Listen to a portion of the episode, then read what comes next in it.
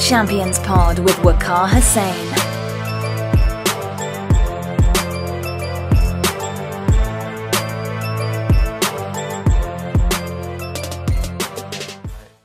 Here we go then. First episode of the Champions Pod, guys. Welcome back to the channel. Another upload, two in two weeks, I know.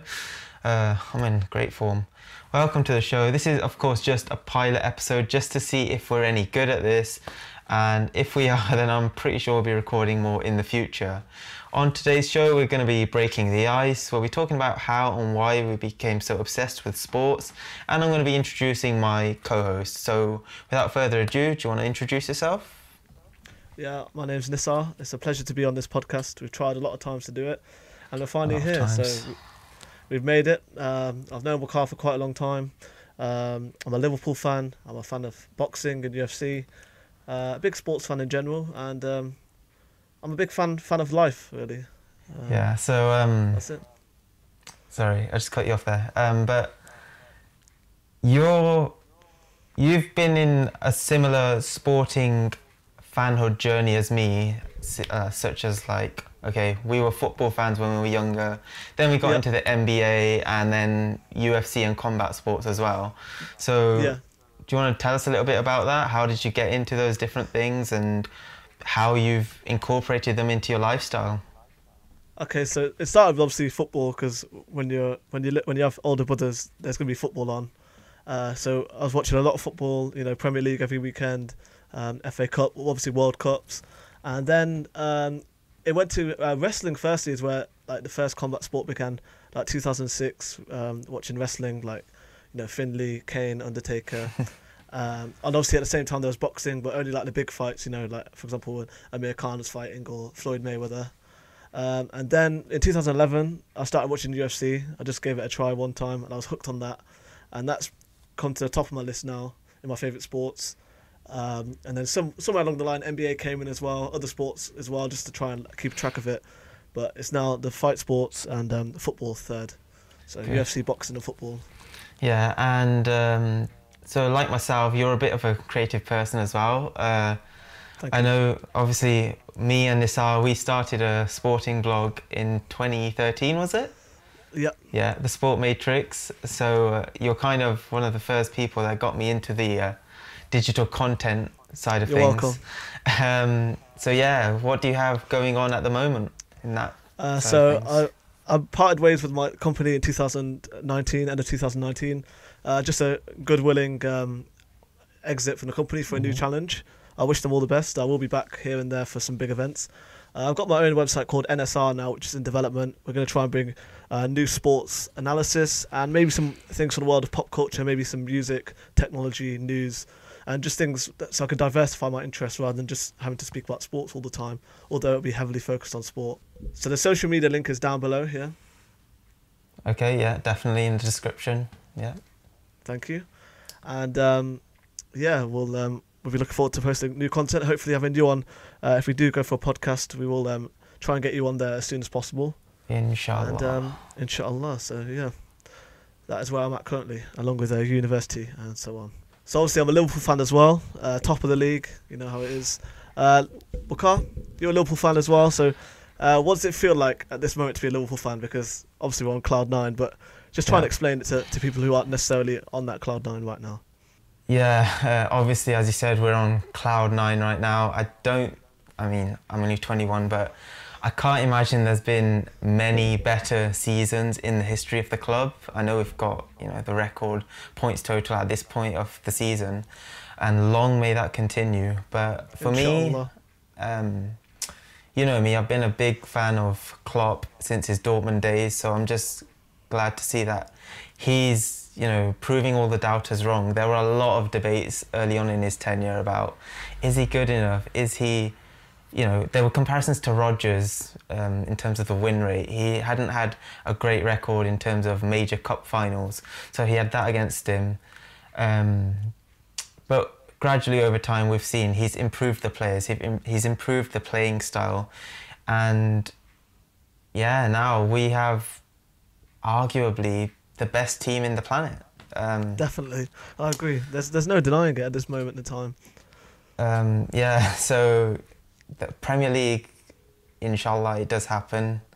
Still, you know, waiting to say it's our year. Of course, but yeah, of course. um, if that happens, it will just be the cherry on the cake. You know, 30 years of waiting, and you know we've had the we've had the. Uh, so if you go back to Klopp's first interview, I think it was his press conference when he signed. He said, "We need to become believers, doubters to believers." That was the that was the key quote from that day, and you can see that. You know, we had the. Um, the disappointment of the 2018 Champions League final where I- I've watched that game back a few times now, and apart from you know the freak errors from Karius and Oh, the yeah. wonder goal from Gareth Bale, which is one in a hundred, I'm prepared to say that Liverpool were on the day just as good as um, Real Madrid. So again, there was a bit of unfortunate uh, circumstances there, obviously with the Salah injury as well. You know, it was all it was all very gloomy. So Yeah, yeah, it was a, it was a tough loss, a very tough loss.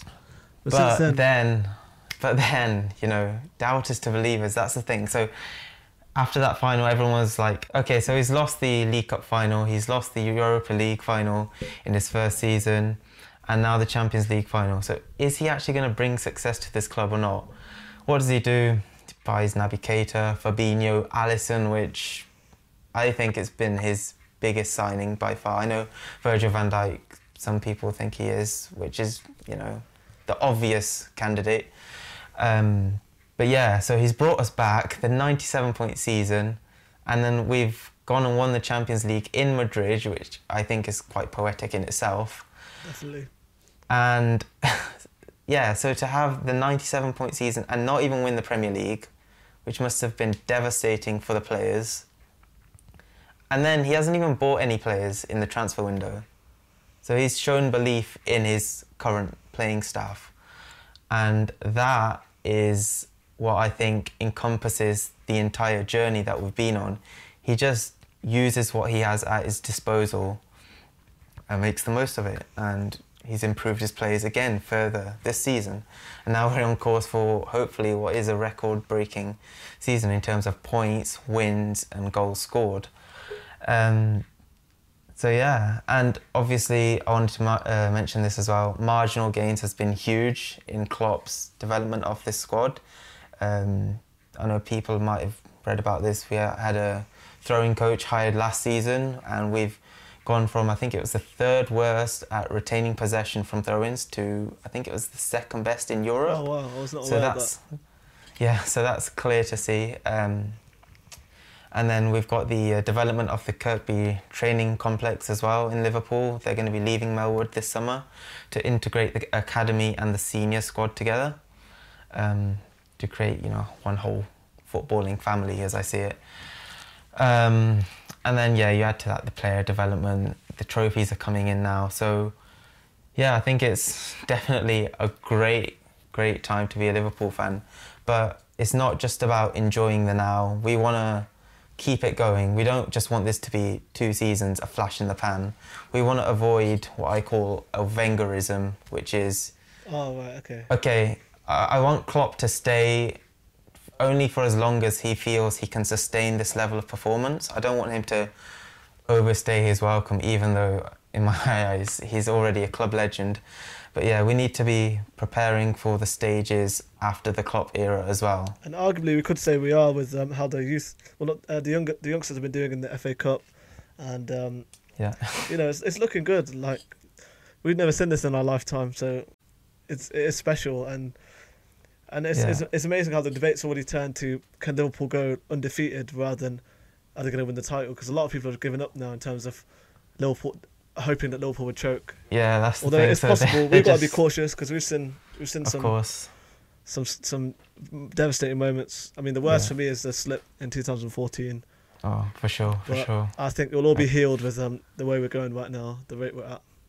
So yeah, there's my uh, little ramble on Liverpool, if you want to call it that. Okay, so Nisar, you told us you're a massive fight fan now. Um, obviously, Absolutely. we've just had a couple of big fights in the UFC. First off, with Conor McGregor making his long-awaited return to the octagon, and more recently, we had Jon Jones. And I want to talk to you about this first. So, obviously, it just happened this past weekend, and for me, it was the first fight in a long time, pro- probably since the first Gustafsson fight, where his opponent was the aggressor. Um, I think everyone who was watching could easily say he took the first two rounds.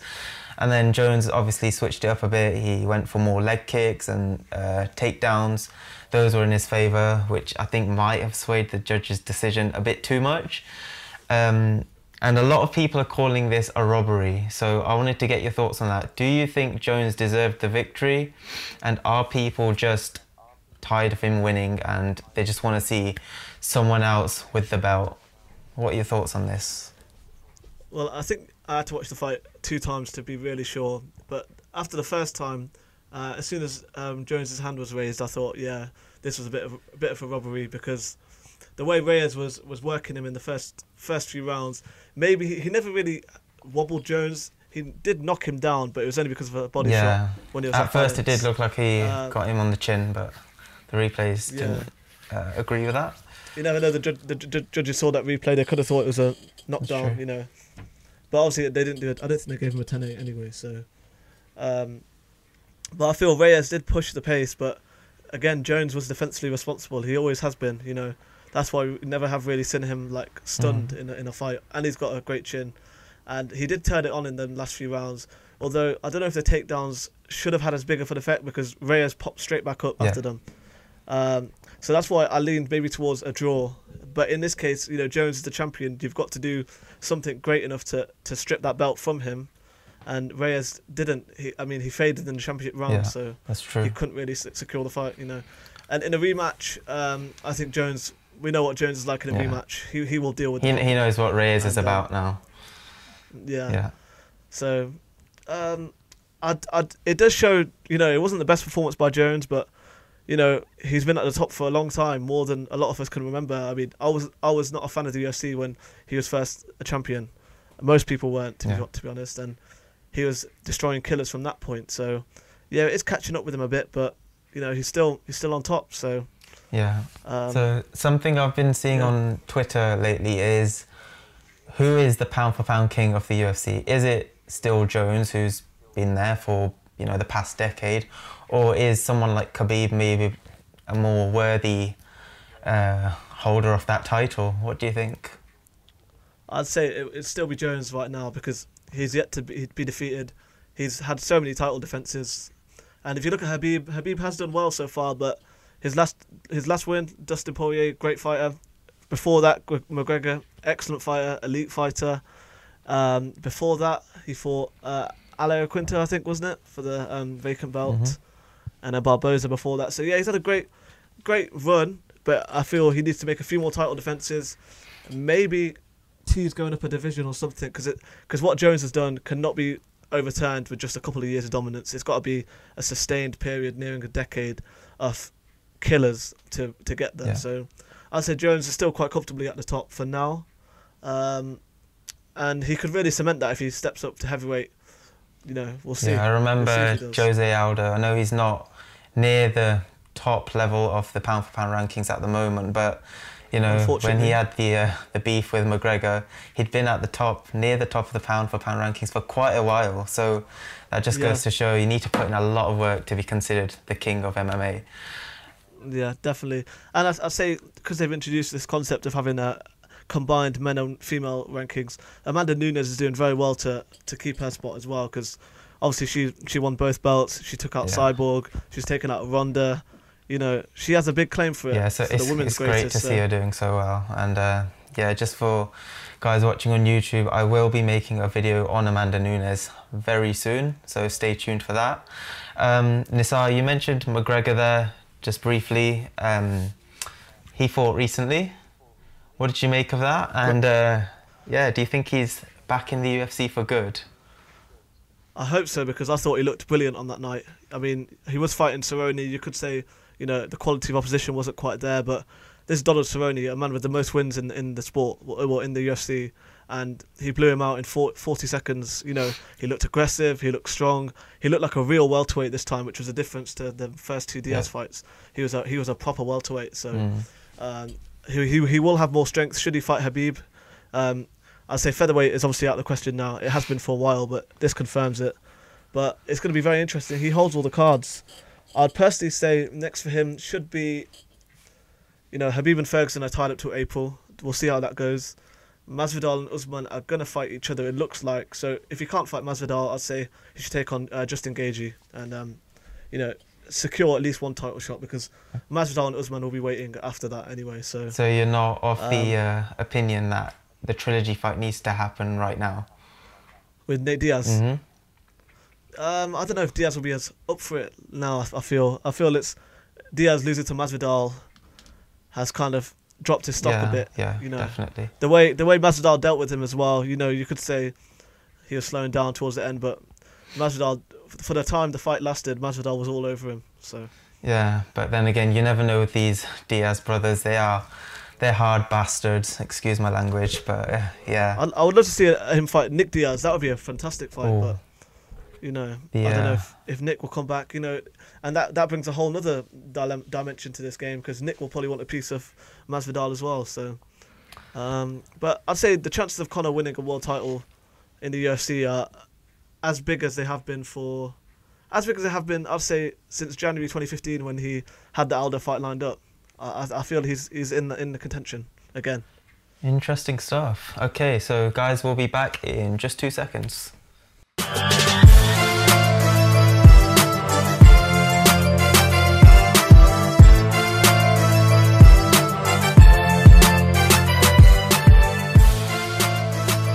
Hey, you. Yes, you, listener. If you're out there and can hear my voice, we'd love it if you could reach out to us on the socials and say hi. It's encouraging to know when people are listening and enjoying the show. We're at the Champions Pod on Facebook, Instagram, and Twitter. And as an up and coming new show, we're always looking to reach new listeners, so drop us a follow and enjoy the ride. Right, back to the studio, guys.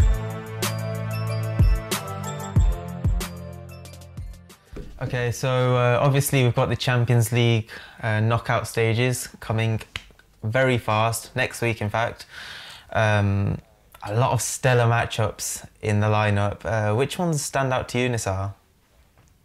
Well, it's a, it's a great feast of games. Um, I'd say my obviously Atletico Liverpool is going to be a compelling one. You know, can Liverpool's fierce attack can Simeone have an answer to them? Because I'm sure he's been keeping an eye on us as the best team in Europe, and I mean, he could have a, he could have a plan. He could have devised a plan to to take us to to give us trouble. Really, uh, Dortmund PSG will be an interesting one.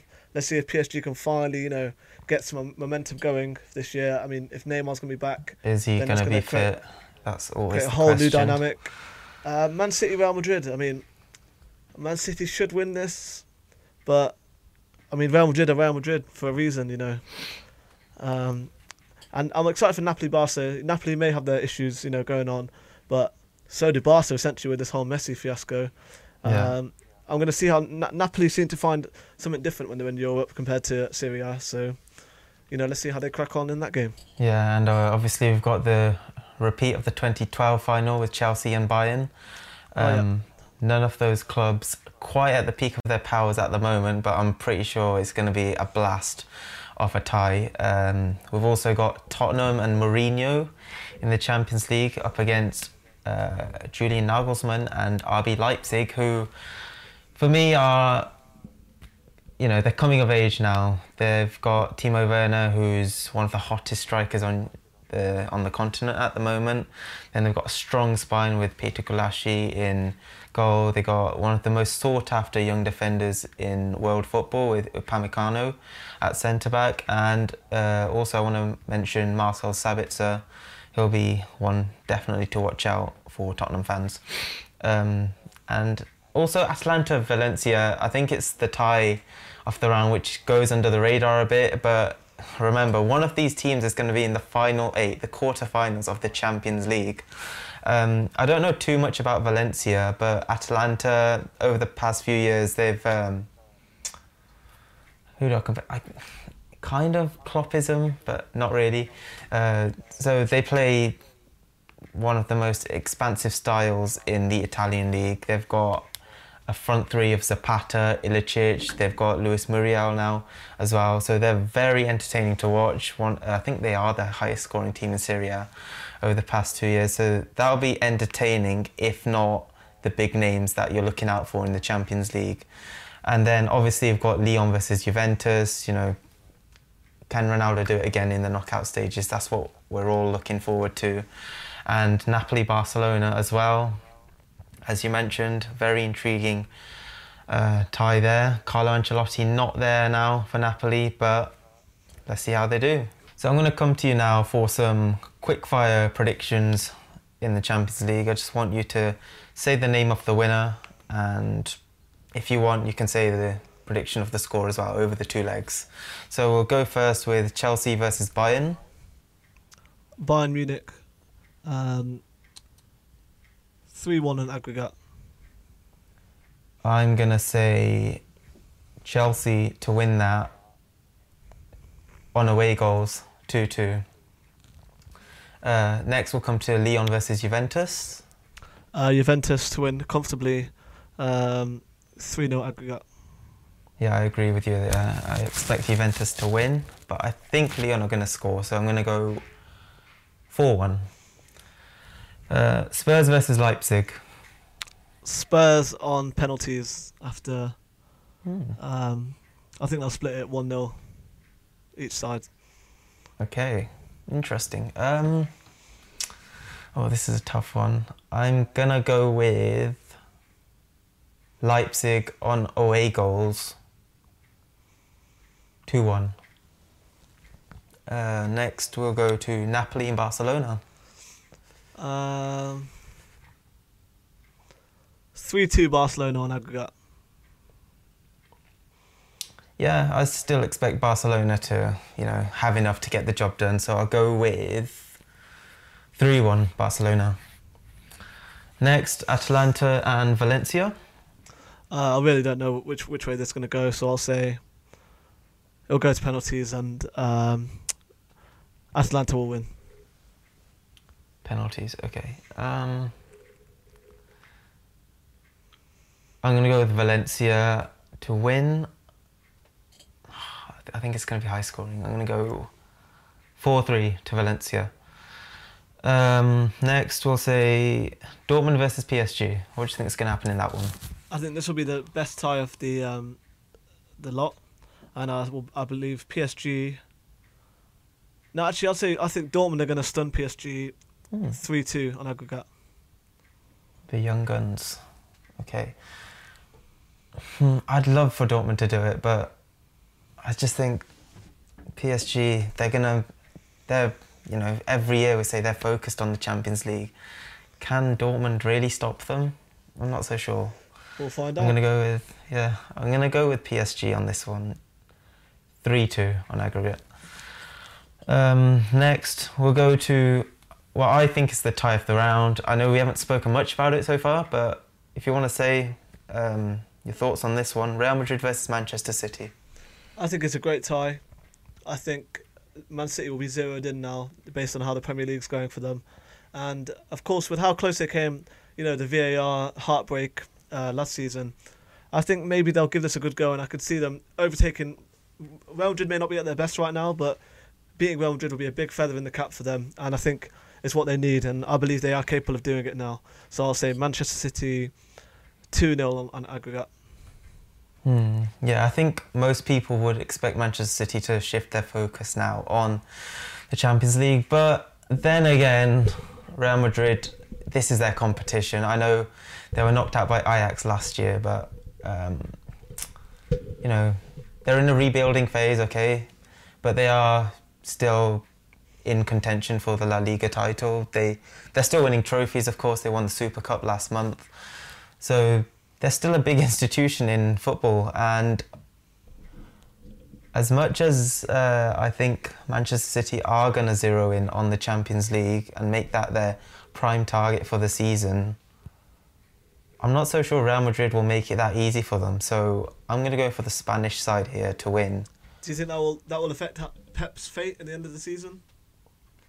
Oh yeah, definitely. I think even if they got to the Champions League final, the fact that Uh, so you know They've they've had 198 points in the two seasons, so that does give him a bit of leeway. He does have license to have a bit of a drop off, but come on, with that squad of players, with the additions they made in the summer, they shouldn't be 22 points behind. It's so a great point. Great point. I'm not so sure that the Champions League will be the be all or end all for Pep's fate. Um, so yeah, I'm going to go with Real Madrid to win 5-3 on aggregate. And finally, we're going to come to Liverpool. Are they going to be stopped by Atletico Madrid? I'm conf- I'm confident, but I'm also nervous because it's Atletico. You know, Yeah. uh, it's going to be interesting to see how we deal with them. Um, if we can break them down, I think we'll struggle to break them down, but I think we'll beat them two one on aggregate, inshallah. 2-1. Yeah, interesting point you made there. Can we break them down? That, you know, it takes me back, you know, a year or two now, um, when we were struggling against low block sides in the Premier League, particularly coming up with a lot of draws. But if you fast forward to now, you know, we don't drop many points now. We always find a way. We have, know, set pieces. We have the counter attack. We can play total football, possession style based. So I think there's a lot of ways for Liverpool to win games. And Atletico, they saw Griezmann last year. They're not having a typical Atletico season. Obviously, they lost uh, Godin as well, which goes under the radar a lot. So, is their defense going to be up to the task in this competition against arguably the best team on the planet at the moment? Um, I'm going to say Liverpool will walk out comfortably 3 1 winners. Plus, um, another interesting stat Liverpool have never lost a European knockout tie under Klopp. So they have that going for them. They've always Oh, yeah, reached the true, final. That's, true. that's very true. So, uh, yeah, I don't expect them to get knocked out at the first hurdle in this season's competition. Fantastic. Look, looks good for us then. Yes, hopefully. So, yeah, I think that's a good place to wrap up this initial podcast. Uh, I hope you enjoyed it, Nisar, as much as I yeah, did. I have. I've had a blast. It's been a pleasure here. I mean, hopefully, it's the start of something special. So we'll see how we crack on. Inshallah. Yeah, so um, I hope you guys listening or watching on YouTube also enjoyed this. Subscribe for more content like this. Leave a like to show your support for the channel. And yeah, we'll see you very soon.